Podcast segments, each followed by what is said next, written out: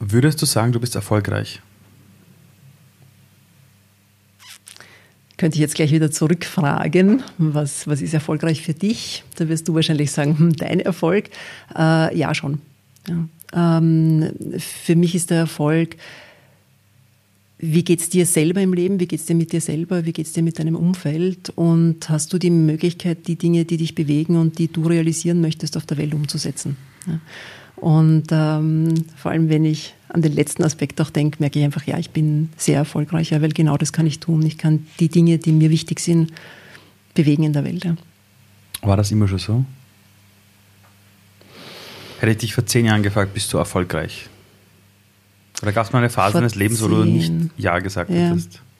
Ja, also die Phasen gibt es ganz sicher. Ja. Ähm, so Phasen sind wahrscheinlich gerade so Übergangsphasen die oft, finde ich, gekennzeichnet sind. So, es gibt auf der einen Seite dieses, wo es dich schon total lockt und wo du raus möchtest und wo das Neue und das andere zieht ja, äh, und Energie hat. Und manchmal ist es aber auch so, dass das Neue noch nicht so konkrete Formen hat oder wahrscheinlich sehr häufig. Ja. Und wenn du was Altes loslässt, dann ist so ein Leerraum oft dazwischen. Ja. Und der Leerraum kann, finde ich, oder bei mir zumindest, manchmal auch Fragen aufwerfen wie, ist das gescheit, ist das richtig? Äh, jetzt hast du erfolgreich einen gewissen Pfad aufgebaut und jetzt gehst du in was Neues und lass das irgendwie zurück oder gibst das ab. Ähm, und das sind schon so Momente, wo, wo, wo ich Erfolg in Frage sichergestellt habe in meiner Vergangenheit. Ähm, aber tendenziell, ich finde das, also für mich ist Erfolg auch recht stark mit, mit äh, Lebensglück gekoppelt. Ja? Und wenn ich für mich kein Lebensglück empfinde, würde ich wahrscheinlich nie sagen, ich bin erfolgreich. Und ich denke, dass man Lebensglück immer empfinden kann, egal was gerade passiert im Leben. Wie wird man erfolgreich? Ich frage nämlich deshalb, weil gefühlt im Internet aktuell jeder einfach Coach ist und Mentor ist und Berater mhm. ist und ein Video macht. Das sind die drei Punkte, wie du erfolgreich wirst. Mhm. Und ich zeige es dir, wie du es tust. Ähm, wie wird man im Leben erfolgreich? Mhm.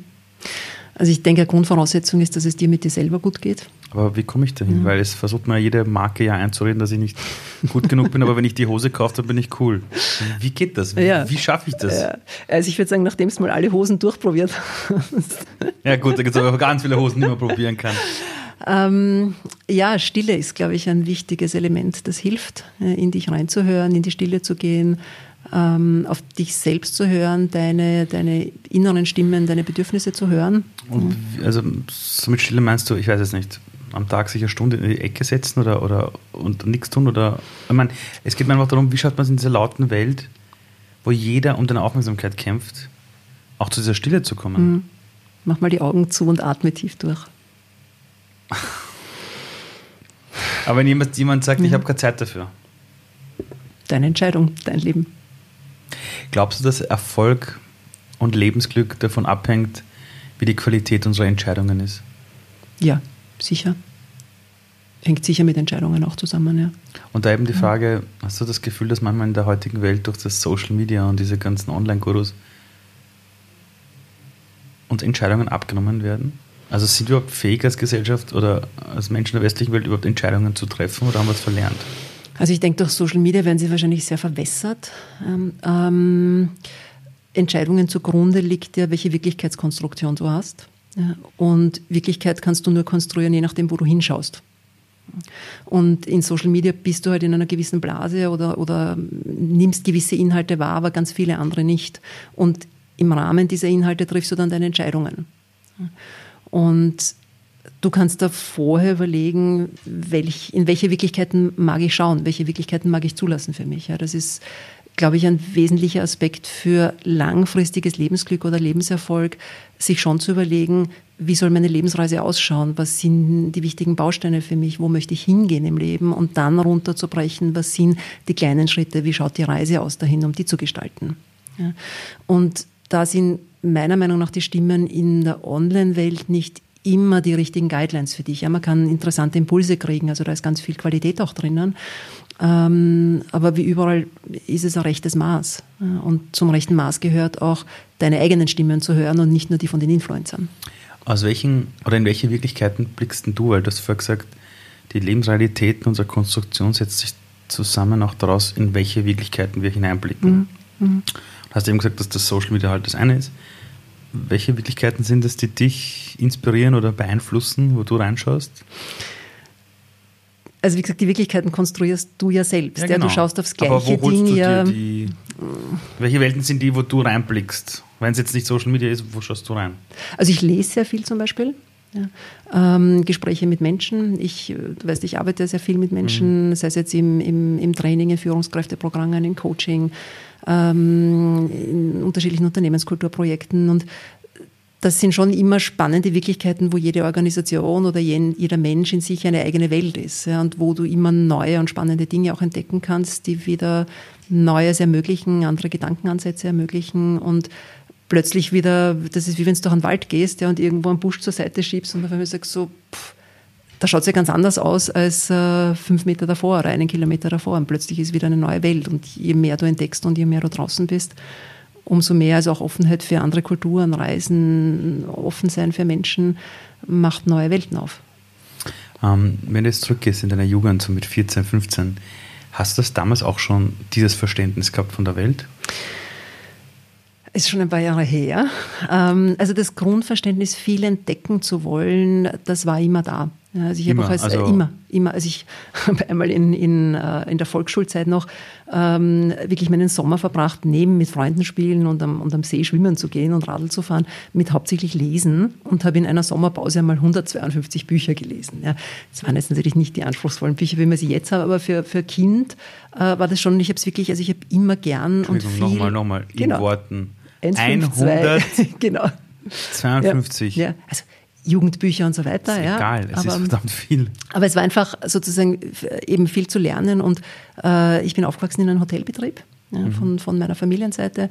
Und auch da ist es für mich immer spannend herauszufinden, oder herauszufinden. Ja, ähm, du lernst halt wahnsinnig viele Menschen kennen und du kriegst mit, wenn du durchs Restaurant gehst oder wenn du die Gäste miteinander erlebst und die Familien, dass das unterschiedlich ist. Ja, sonst hast du ja nur dein oder von deinen Freunden, Familien Referenzsysteme. Wie lebt man miteinander? Wir lernen ja voneinander. Und ich habe die Chance gehabt, ganz, ganz, ganz, ganz viele unterschiedliche Menschen und Lebensformen auch zu sehen, zu beobachten. Als Kind darf man ja auch viel mehr fragen, wie ist das denn bei euch und wie macht ihr das? Ja, ähm, und ja, ich glaube, dass das schon immer sehr prägend war für mich, diesen dadurch breiteren Horizont zu kriegen, indem man einfach in viele Welten eintauchen kann. Äh, warum hast du deine Neugierde nicht verloren als große Person, als erwachsene hm. Person? Hm. Weil alles so spannend ist, keine Ahnung.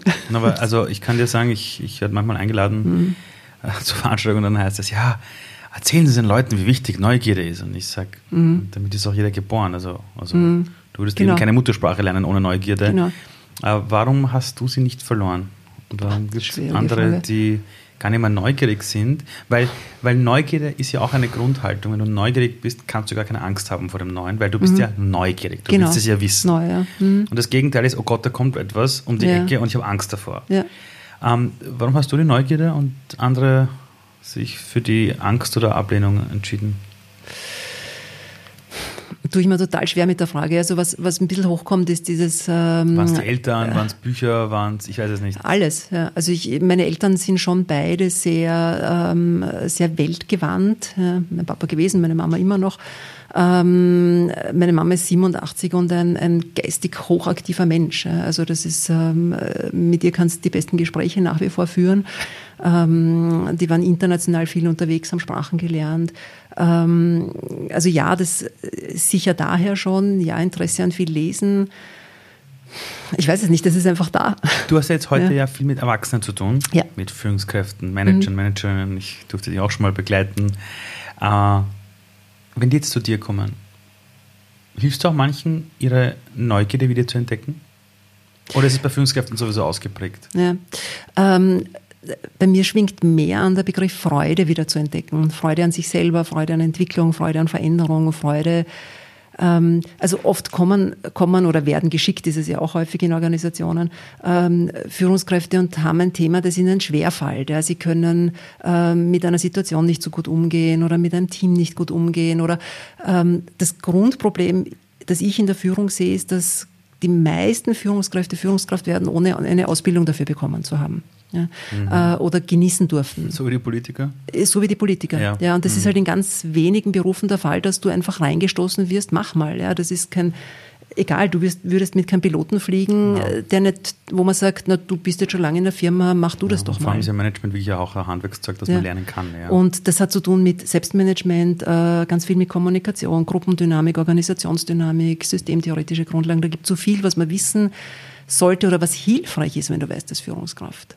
Ähm, und als Führungskraft weißt du im Normalfall nicht, das könnte ich alles wissen und ich weiß es halt nicht und habe es nicht geübt und deswegen fällt mir das jetzt schwerer, mhm. sondern die meisten führen es auf sich zurück, ich kann das halt nicht, ich bin keine gute Führungskraft. Genau. Ja. Und da die Freude gemeinsam wieder zu entdecken, ähm, das ist was Tolles, das herauszufinden, das zu lernen, sich auszuprobieren. Ja. Ähm, und wahrscheinlich würdest du das mit Neugierde dann bezeichnen.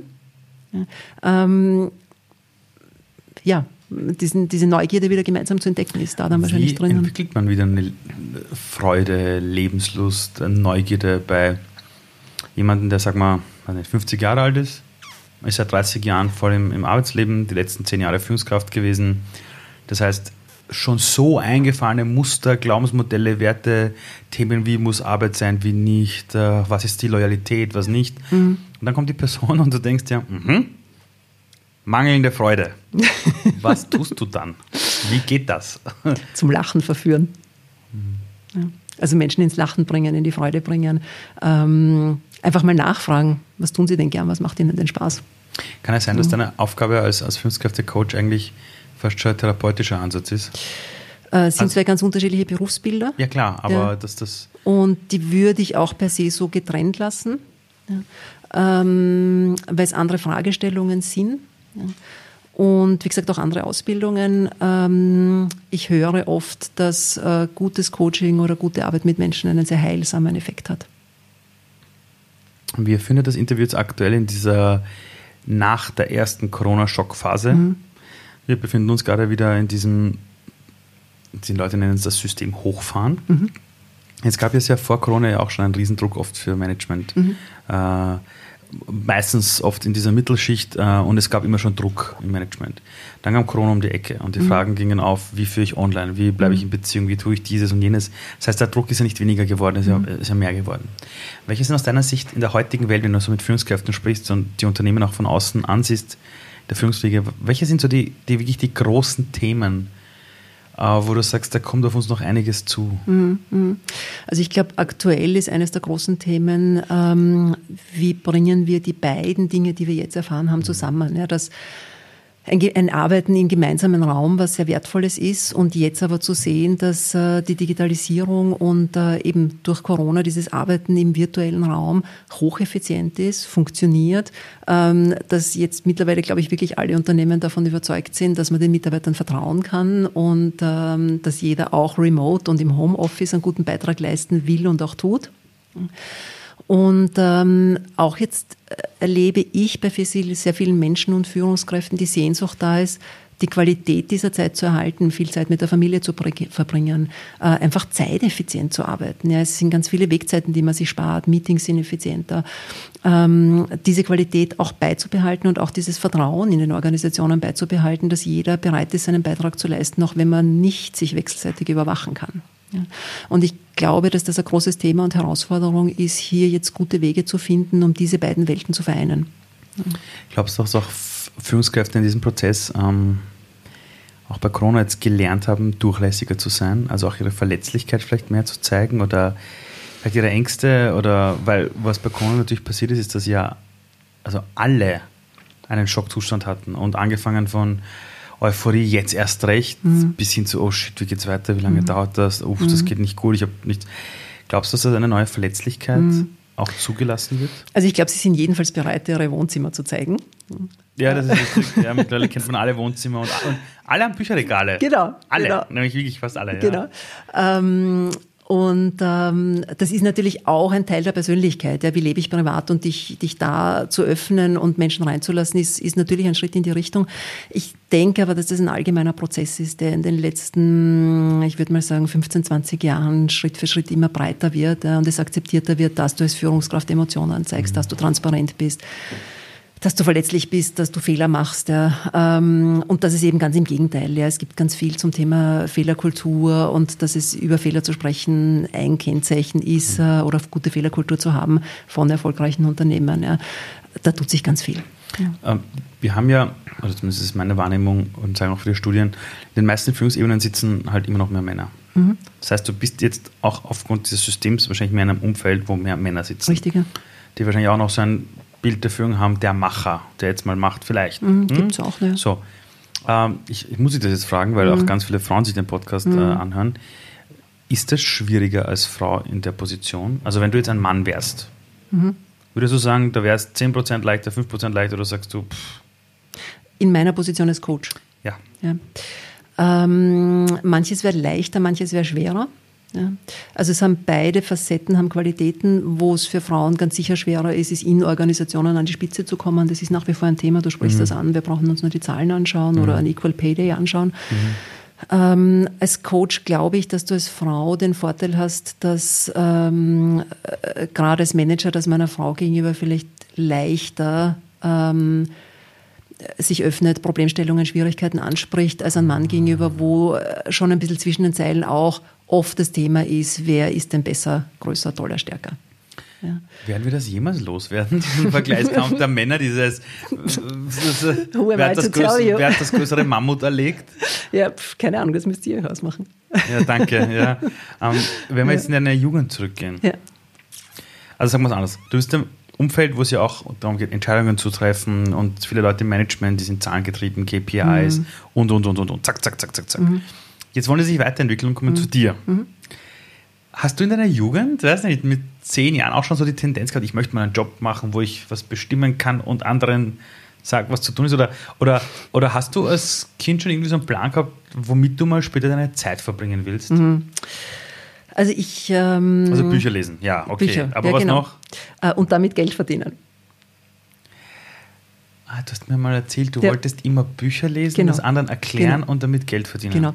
Äh, und sozusagen nicht nur das, ich, was ich so in der, in der Rückschau bemerke, immer wenn mich was begeistert hat, wollte ich es anderen erklären und lernen. Also ich wollte Reitlehrerin werden und äh, dann habe ich wieder irgendwas gesehen und gedacht, okay, dann wäre ich ähm, Handarbeitslehrerin oder dann wäre ich Kochlehrerin oder sozusagen, ich wollte immer dieses, äh, ich möchte das weitergeben, was mich begeistert und das habe ich zuletzt auch, äh, als ich das erste Mal im Leben, das ist 20 Jahre ungefähr her, tauchen war und das war der dritte Gedanke unter Wasser. Der erste war irgendwie, das funktioniert, also ich war ganz begeistert, dass man da wirklich atmen kann. Der zweite war, mein Gott, ist das schön und der dritte war, das ist grandios, das muss ich allen zeigen, ich muss da auch Lehrerin werden. Ja, also das war der dritte Gedanke, als ich das erste Mal unter Wasser war.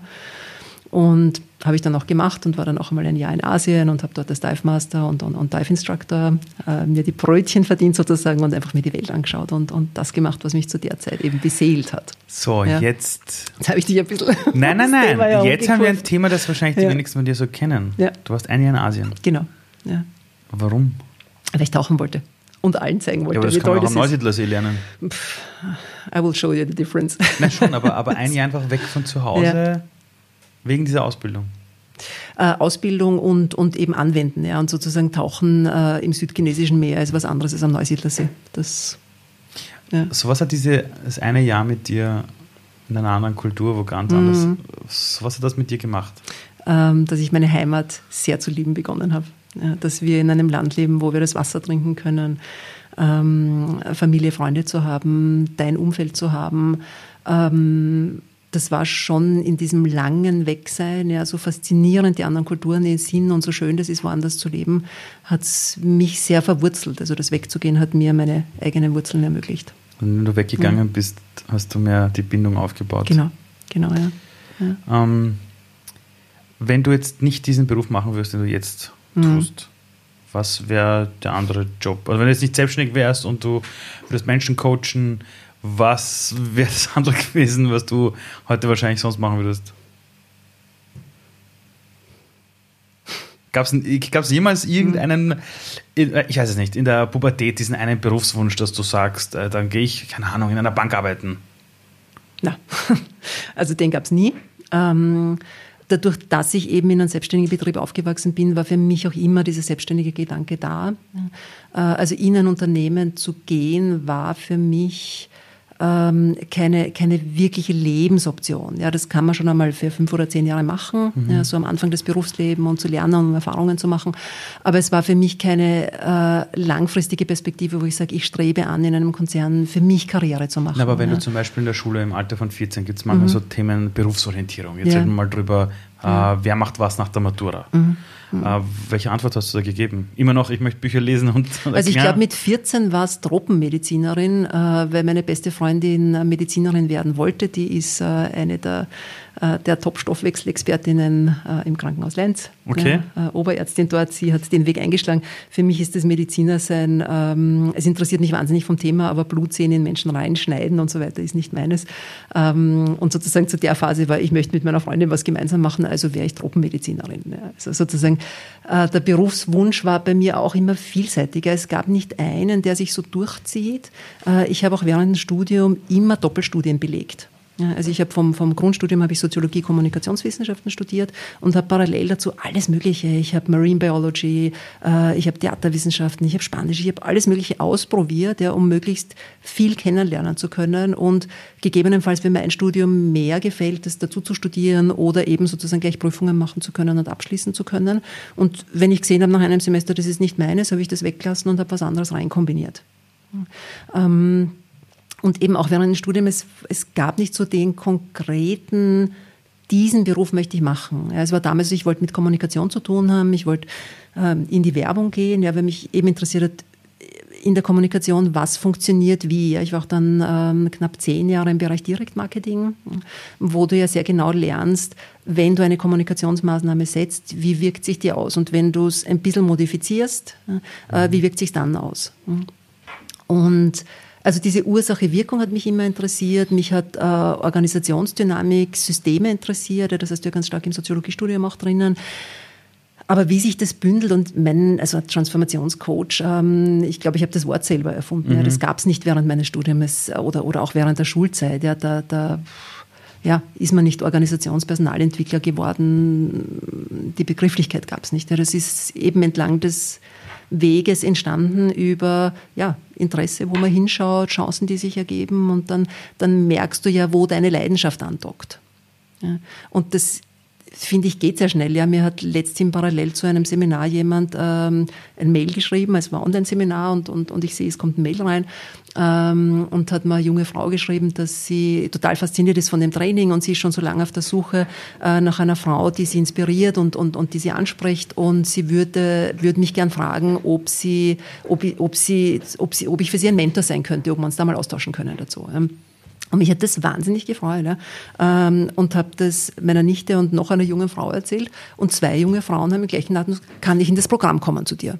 Ja. Äh, und aus dem ist jetzt entstanden, dass es ab Herbst ein Mentoring-Programm für junge Frauen geben wird. Ja, also das, das geht oft so schnell, dass, ja, und, dass sich neue Dinge im Leben auftun und neue Chancen ergeben. Und ja, wer weiß, was aus den Dingen weiter entsteht.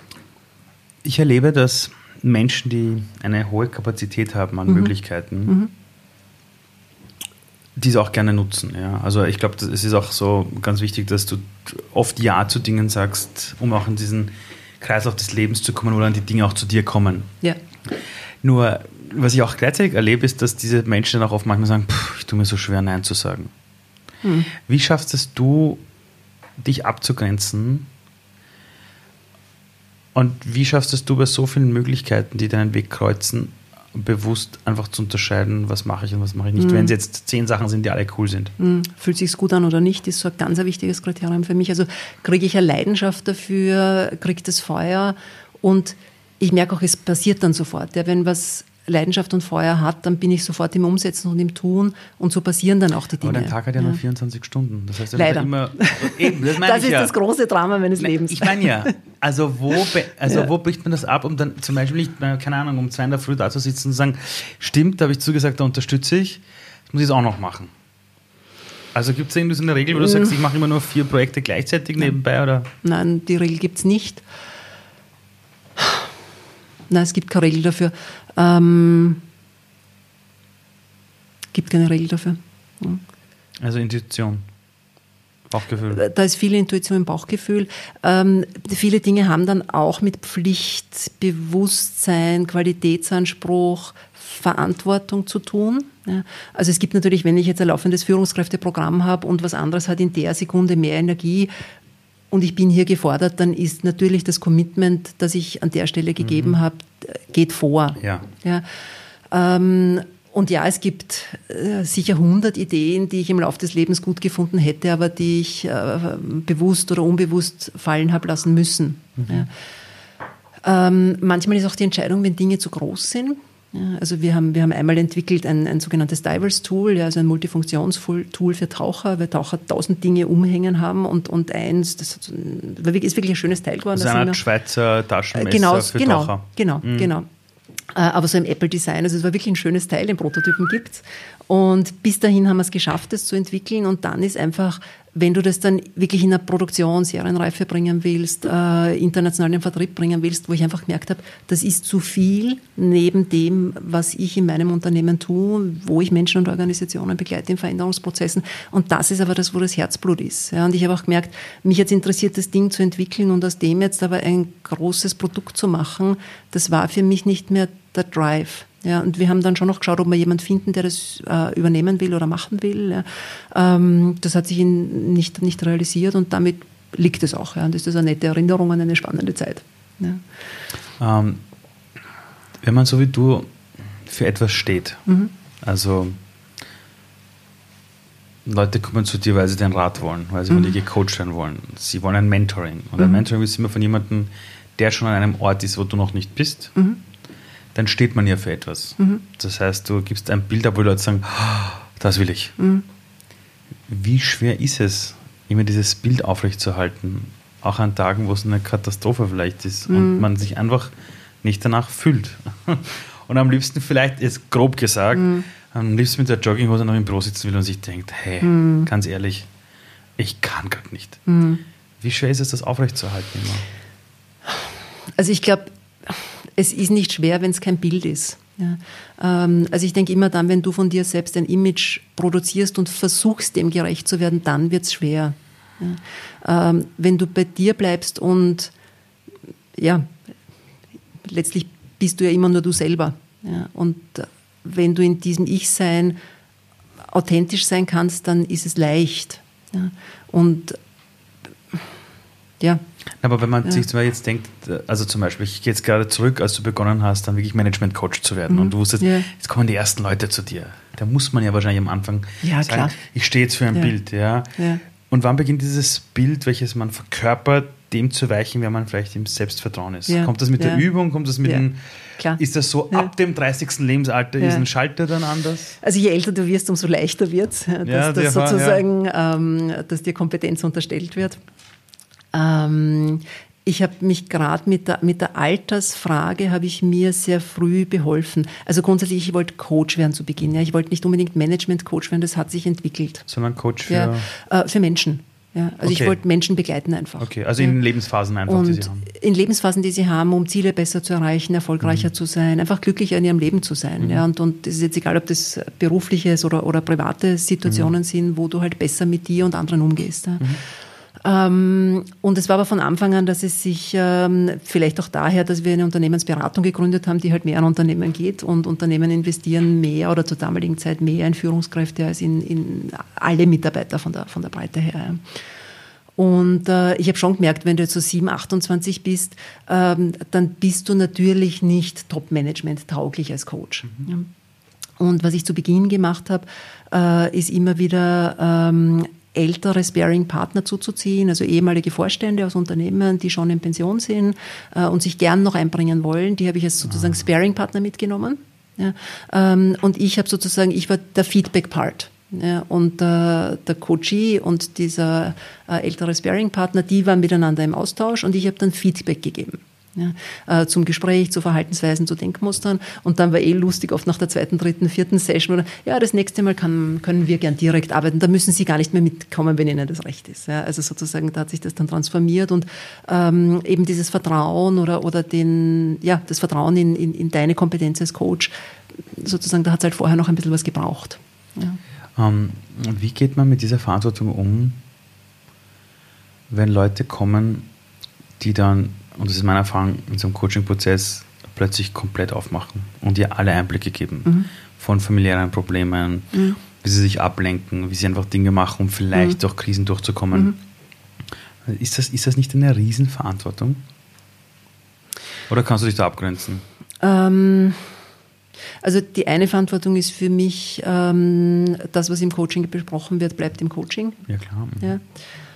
Ähm, und das ist manchmal für mich eine Herausforderung, wenn mich Dinge sehr beschäftigen. Ja, es ist, manche Lebensgeschichten gehen dir natürlich näher als andere. Ja. Ähm, und das ist für mich manchmal schon eine Herausforderung, ähm, weil ein Gespräch auch eben was Heilsames ist. Ja, und das musst du halt ausmachen mit dir als Coach. Ja. Ähm, und Verantwortung kommt für mich schon rein, weil du, ich meine, ich bin jetzt 30 Jahre in der Branche, ja, du weißt natürlich sehr viel. Ja, du weißt oft, es wird in einem Unternehmen Umstrukturierungen geben und du weißt, wer davon betroffen ist. Ja, und mhm. bist mit den Menschen dann im Austausch. Und es ist aber nicht an dir, ja, die Dinge zu kommunizieren. Äh, und in der Situation fragt dich zum Beispiel so ein Mensch um Rat. wie gehst du jetzt um? Ähm, also da kommt natürlich viel Verantwortung rein, wo du Entscheidungen treffen musst. Wie führe ich jetzt das Gespräch?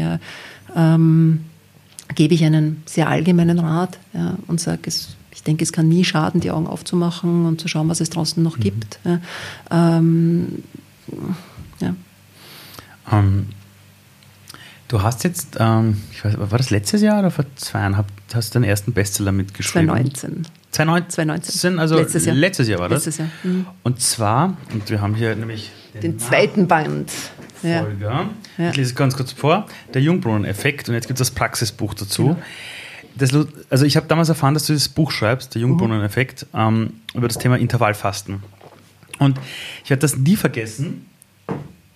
Das Buch wieder zurück. Ich werde das nie vergessen. Das Buch ist erschienen und ich bin nach Linz gefahren. Mhm. Hatte dort einen Vortrag bei Lehrlingen. Und in Linz gibt es am Bahnhof eine Bücherei, ah, so eine, so eine Bücherei, mhm. also du kannst halt mhm. Bücher kaufen. Books wahrscheinlich. Genau. Ja. Mhm. Und ich gehe da so rein und habe das Buch nicht entdeckt. Ja.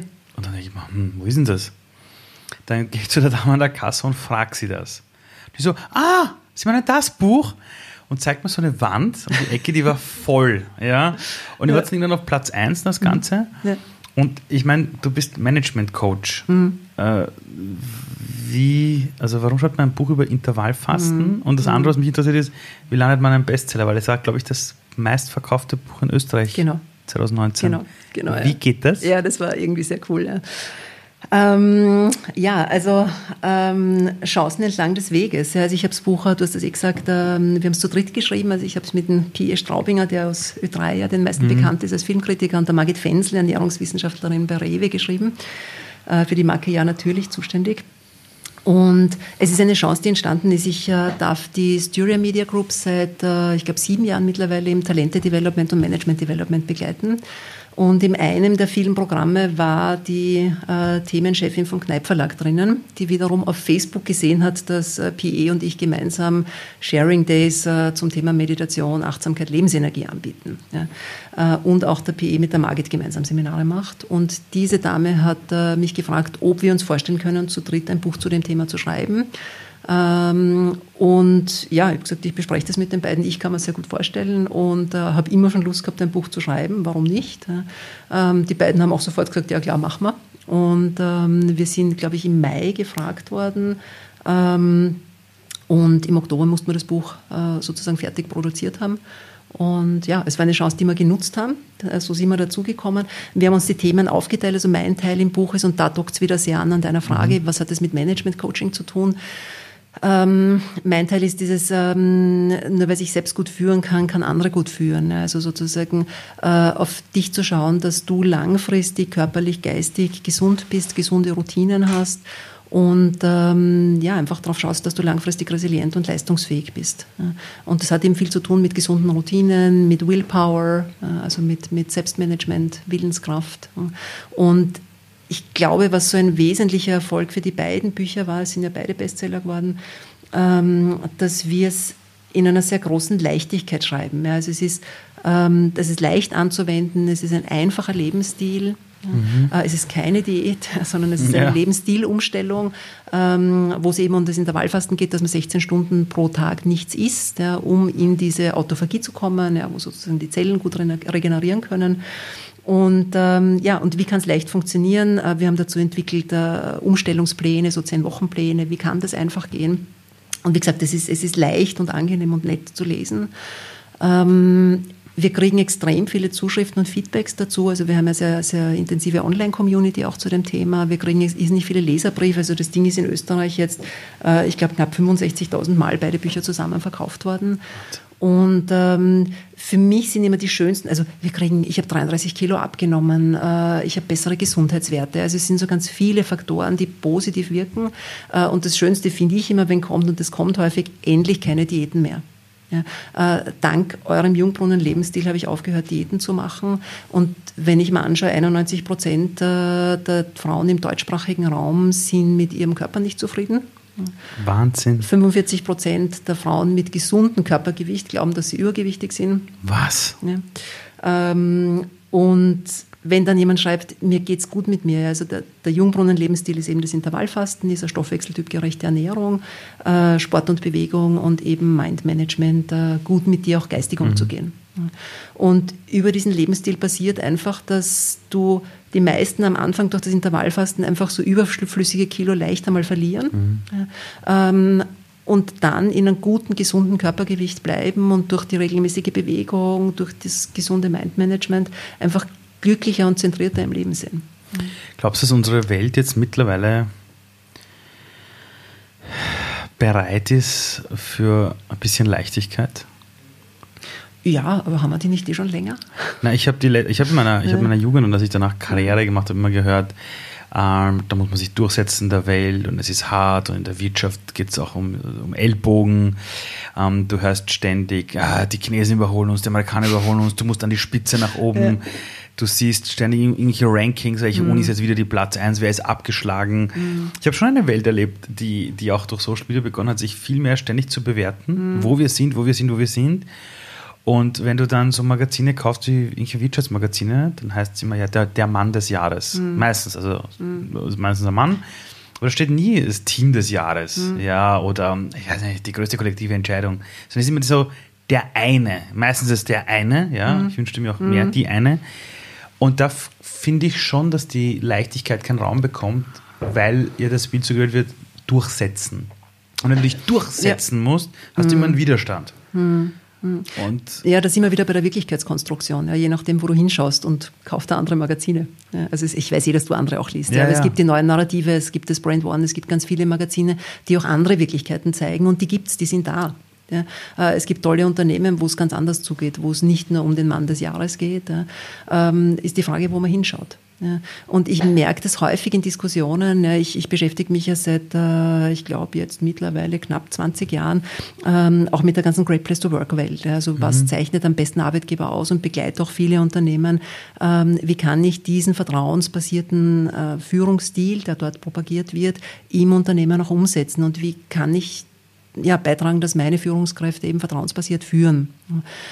Nachdem ich mich 20 Jahre mit dem Thema und, und Best-Practice-Beispielen international aus dieser Welt beschäftige, habe ich schon den Eindruck, dass das in der Welt ähm, draußen Thema ist, ja, dass Führungskräfte gut führen wollen und auch gut führen können. Und wie jetzt dieses ganze Thema aufkommen ist, äh, der holokratischen Unternehmen ja, mhm. und äh, eben Purpose-Driven Organizations und sinnstiftendes Arbeiten, den Mensch als Ganzen zu berücksichtigen, wo ich mir denke, ja, das, das ist in Great Place to Work Philosophie seit 1980 drinnen. Ja. Und es ist gut, wenn es jetzt auch wieder ein neues Package dafür kriegt, mhm. ja, weil es für Unternehmen wieder attraktiver ist, da hinzuschauen, was Neues auszuprobieren ähm, und noch einmal belegt wird, dass ein guter Umgang mit Menschen andere wirtschaftliche Kennzahlen ermöglicht. Also Great Place to Work untersucht das seit 1995, äh, dass du siehst, dass Unternehmen, die einen vertrauensbasierten Arbeitsstil haben, bessere wirtschaftliche Kennzahlen haben, eine geringere Fluktuationsquote haben, weniger Krankenstandstage, also fünf Krankenstandstage weniger, also sieben zu 12,5 in Österreich zum Beispiel.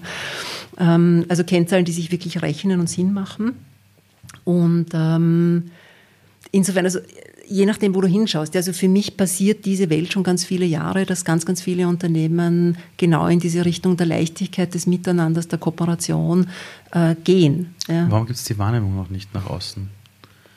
Naja, die gibt es schon. Also es ist ähm, je nachdem, wo du hinschaust. Ja, wenn mhm. du auf Place to Work Seiten und Bewertungen schaust, mhm. gibt es ganz viele solche Unternehmen. Ja, wenn du eben ins, ins uh, Holokratische gehst, da gibt es von uh, ganz viele Unternehmen. Upstalsboom mhm. ist, ist, ist in den Medien. Mhm. Ja, uh, es gibt den Film Die Stille Revolution. Mhm. Ja, es gibt so vieles, wo man hinschauen kann, wo genau das auch erzählt wird, was es gibt. Mhm. Ja, und natürlich gibt es auch die andere Welt. Ja, und, und da geht es dann um Energiemanagement, um Gesamtgesellschaftliches. Wo geben wir unsere Energien hin? Weil Was es, füttern es wir? zeigen nämlich immer wieder so Untersuchungen, äh, weiß nicht, 70 Prozent der Mitarbeiter sind unzufrieden im Job. Ja. Und wenn du dann dieses gesamtgesellschaftliche ja. das ansiehst, wo die Masse hinschaut, dann es mhm. immer dieses Bild, na, die Arbeit. Mhm. Ja, Gott sei Dank weniger arbeiten mhm. und, und, und am Donnerstag hörst du im Radio endliches Wochenende. Mhm. Und es ist schon ein Bild, das die Masse prägt. Mhm wäre quasi dann die Antwort Finger weg vom Boulevard und keine U-Bahn-Zeitungen lesen und nicht Dinge, sondern mach dir ein eigenes Bild.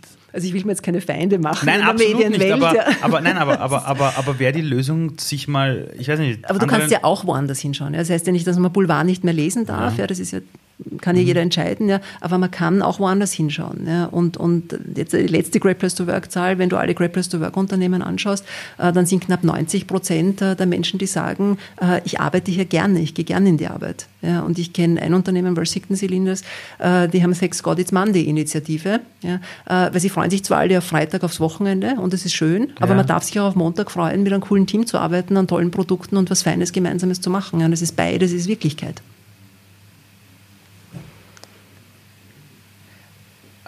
Gibt es überhaupt eine echte, also sagen wir so, ich wollte gerade fragen, ob es eine echte Wahrheit überhaupt gibt. Mhm. Und meine Frage ist, gibt es richtig und falsch? Also banale richtig und falsch gibt es schon. Ja, es ist falsch, jemanden zu töten, also sozusagen na, das, die, was man in na, den, na, für den Mörder ja. nicht. Oder die Mörderin. Ja, gesellschaftlich bewertet, würde ich das mal sagen. Das ist richtig, ja. Haben wir einen Konsens gefunden, ja. wo das doch eher falsch ist. Ja. Ähm, und ähm, ich glaube, es ist eher in den feinen Dingen, was ist richtig falsch. Ja? Und da kann es nur jeder für sich bewerten. Ja? Ähm, ich, ich denke, die Dinge, die man tut, die wirken in der Welt. Ja? Und, und du kriegst, du kriegst, also ich finde, das sieht man, je, je älter du wirst, ja, umso mehr kriegst du das Feedback für für das, was du tust. Ja. Und also ich denke mir immer, mein Job ist so irrelevant, ja, weil du arbeitest sozusagen nur im Kleinen und es gibt so viele andere, die so Großes bewegen und ich würde auch so gern was Großes bewegen. Ja. Ähm, und wenn ich mir mal anschaue, wie oft ich dann Feedback kriege, aber wenn jemand eine WhatsApp schreibt, ja, ähm, das und das hat mir geholfen und äh, wir haben vor acht Jahren zu dem Thema gearbeitet und, und Sie haben mir gezeigt, wie ich mich selber besser managen kann. Und ich habe gelernt zu delegieren und jetzt habe ich plötzlich 40 Leute, äh, die grandiose Arbeit machen. Äh, und wenn du, je länger du in dem Job bist, umso öfter kriegst du ein Feedback, welche Wirkung das hat, die du jetzt Du führst ja nur ein Gespräch mhm, mhm, ja, ähm, oder bist in einem Projekt mit einer Organisation, wenn du an Unternehmenskultur oder Führungskultur arbeitest und du bist so punktuell drinnen und gibst Impulse ja, oder stellst Fragen oder machst auf was aufmerksam oder zeigst andere Perspektiven. Mhm. Ähm, aber die Wirkung danach, die, die entfaltet sich erst im Laufe der Zeit. Ja. Würdest du sagen, dass du in dieser Welt immer noch die Schülerin bist, die lernt, oder bist du schon die Lehrerin? Beides. Zu viel Teil, also also von den Formaten ist natürlich mehr, dass sozusagen Wissen abgefragt wird auch und how to. Ja. Ähm, aber außerhalb der Formate und auch in den Formaten, ja, du lernst ja von, von, von, von jedem Teilnehmer, von jeder neuen Perspektive, von Geschichten aus Unternehmen. Ähm, und ich glaube, dass wir unser Leben lang beides sind und bleiben müssen, um, um, um wach zu sein. Ja. Also, ich meine, du arbeitest mit so vielen jungen Leuten. Ja, das ist, wenn ich mit jungen Leuten zu tun habe, das, ist, das sind immer neue Welten. Ja? Du lernst mit einem Kind oder einem Jugendlichen viel mehr Perspektiven kennen, als wenn du ja, mit jemandem, der aus einem komplett gleichen Mindset mhm. kommt wie du selbst. Ja. Wie, aber wie machst das du, damit du dir bewusst Inspiration holst in deinem Leben? Puh, bewusste Inspiration. Also Gibt es Dinge, wo du sagst, ja. ah super, wenn ich mich jetzt mit dem auseinandersetze, dann habe ich wieder tausend neue Gedanken oder Also das habe ich tatsächlich ähm, fast bei jedem Buch, Talk, äh, Gespräch, ja, dass Dinge aufkommen und dass aus dem wieder was entsteht. Ja, ich lese, ich weiß es nicht, ich habe jetzt kürzlich den vom, vom Zimbabwe des Time Paradoxon gelesen, wo es mhm. darum geht, unterschiedliche äh, Wahrnehmungen von Zeit ja, äh, und wie sich die auf die Lebensqualität auswirken. Hätte ich dir gerne mitgebracht. Wie heißt das Buch nochmal? Time Paradoxon. Es ist leider gerade vergriffen. Von? Vom Philipp Zimbardo. Okay, wow. Ja, ist okay. gut. Ja. Äh, dann habe ich mir gedacht, ich bringe dir mein Gebrauchtes mit und das schaut aber dermaßen aus. Das sind also meistens die besten Bücher, weil man dann auch immer sieht, wer hat was mitgeschrieben genau. und welche Seite genau. ist mir in so Leidenschaft gekommen. Ja. Ja. Ähm, und das ist sofort was, wo ich sage, da nehme ich einen Impuls draus für ganz viele Trainingssituationen, Coachingsituationen, wo ich sofort sehe, okay, das darauf zu, es fällt mir dann sofort auf, ja, wenn ich merke, jemand hat jetzt zum Beispiel eine Past Negative Time Perception, merke ich im nächsten Gespräch und kann das anwenden. Also, und was genau ist das zum Beispiel? Ähm, das ist, wenn du äh, vergangenheitsproblemorientierten Denkfilter hast. Das bedeutet zum Beispiel? Ja, äh, das bedeutet, dass du dich an Dinge zurückerinnerst und sagst, ja, also wenn du mich jetzt fragst, wie war das bei dir als 14-Jähriger und ich würde sagen, das war so schwierig als 14-Jähriger, nein, also da habe ich überhaupt nicht die Möglichkeit gehabt, mich äh, auszudrücken oder zu lernen oder also wenn du sozusagen deine Vergangenheit mit, ähm, mit schwierigen Situationen koppelst. Und ähm, in, der, in der psychologischen Forschung ist es eben erwiesen, dass es egal ist, wie du über deine Vergangenheit denkst oder egal ist, wie es war, ja, die Frage ist, wie du darüber denkst, führt zu deinem Lebensglück oder nicht. Ja, und wenn du dich ständig mit Problemen in der Vergangenheit auseinandersetzt, tragt das nicht zu deinem Glück und deiner Kraft bei, mit der du dein Leben gestalten kannst. Ja? Wow. Und wenn du lernst, ja, das heißt Change History, heißt die Technik dann dazu, wenn du lernst, deine Vergangenheit zu reframen, ja, äh, in ein anderes Licht für dich selber zu setzen, weil es zum Beispiel es war eine harte Zeit, aber ich habe daraus das, das und das genau, gelernt. Genau, es hat mich genau, stärker gemacht, es genau, hat mich größer dafür gemacht. Dafür bin ich dankbar. Ja, ähm, oder du kannst auch von deinem erwachsenen Ich, sozusagen deinem damaligen Kind Ich, Ressourcen geben und schicken und sagen, okay, wie würdest du heute die Situation lösen? Aber ja. das heißt, dass ich die Zukunft, äh, die Vergangenheit verändern kann. Du kannst sie, in, sie ist ja nur in dir. Ja, ja klar, ja, aber ich kann ja, sie verändern. Und daher kannst du sie in dir auch verändern. Das, das, das ist ja fast wie Zeitreisen. Ja, ist es auch. Ich kann zurückgehen und, die, und die Geschichte verändern. Das heißt Change History. Also meine eigene halt. Ja. Das ist ja, ja, Das Lustige ist, wenn ich mit Menschen rede, die wirklich eine harte Kindheit hatten meistens, mhm. aber die heute total aufblühen und ihr mhm. Leben toll leben. Genau. Und du redest über die Jugend, ja. dann sie verneinen es nicht, dass es keine harte mhm. Zeit war. Mhm. Aber das Gespräch oder der Satz endet immer mit, daraus habe ich das gelernt, das hat mich mhm. das und das gemacht, ich habe gelernt, das und dieses zu tun. Das heißt, die nehmen so viel an Wertvollem raus. Mhm. Das ist lustig, dass du es gerade erwähnst. Ja. Liebe Leute, die gerade zuhören oder zusehen, Ihr könnt die Vergangenheit verändern. das ist cool, Nathalie. Dankeschön. Und die Zukunft auch. Ja, also die Zukunft bauen wir, jeder von uns. Ja, ich glaube, wenn jemand ja. mal wirklich gecheckt hat, dass er die Vergangenheit mhm. so verändern kann, dann ist, glaube ich, dann nur ein, mhm. ein kurzer Weg dazu, mhm. das Framing der Zukunft zu ja. verändern. Ja. Ähm, apropos Zukunft. Ähm, ich weiß schon, dass das Buch Jungbrunnen-Effekt heißt. Äh, aber das Schöne ist ja am Leben auch, dass wir wissen, dass es endlich ist. Mhm. Also das ist, also das ist eine, also in der menschlichen Art und Weise, Form wissen wir, keine Ahnung, in 300 Jahren wird es uns jetzt vielleicht nicht mehr geben, ja, und die ja, Medizin ja. forscht gerade wie blöd ja. und so. Äh, ich sage jetzt mal ganz grob, in 100 Jahren wird es uns alle in diesem Raum jetzt vielleicht so nicht geben. Also euch zwei vielleicht. Ach so, und, und du forschst schon am Buch Nummer 4 zu dem Thema. Na, die Frage ist, wenn Menschen irgendwann über dich reden werden, sich erzählen mhm. werden, ja, ah, weißt du noch, boah, super cool. Mhm. Was werden sie sich von dir erzählen? Also was war das Gefühl, das du bei Menschen auch heute schon hinterlässt? Oder, oder was sind die Dinge, wo du dir wünschen würdest, dass die Leute über dich reden sollen, quasi in die Richtung, ah, sie hat das gemacht oder sie hat das Gefühl hinterlassen? Welche Dinge sind es, wo du sagst, das sollen die Erinnerungen ja, sein? Ähm, also das, was ich, was ich vorher kurz angeteased habe, ja, was, was auch häufig kommt, ja, das, ähm, das Gespräch hat was bewegt für mich. Ja, das hat mir einen Schritt im Leben weitergeholfen. Da ist für mich eine Tür aufgegangen, die vorher nicht da war. Ähm, das hat mir ermöglicht, ja, sei es jetzt mit mir, mit anderen, mit Situationen, besser anders umzugehen.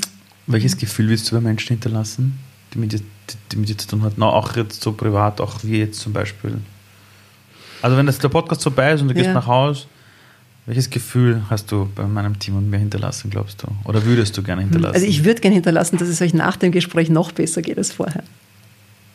Das ist ein schönes Gefühl, das man ja. bei Menschen hinterlassen möchte. Ähm, stell dir vor, ich stelle die Frage allen Leuten, Stell dir vor, dass dieses Mikrofon in alle Haushalte der Welt geht mhm. und alle Leute auf der Welt gerade wach sind und dir zuhören. Also wirklich alle. Und sie sprechen zufällig alle Deutsch. Okay. Genau jetzt. Gut. Also sie verstehen dich auch. Ja.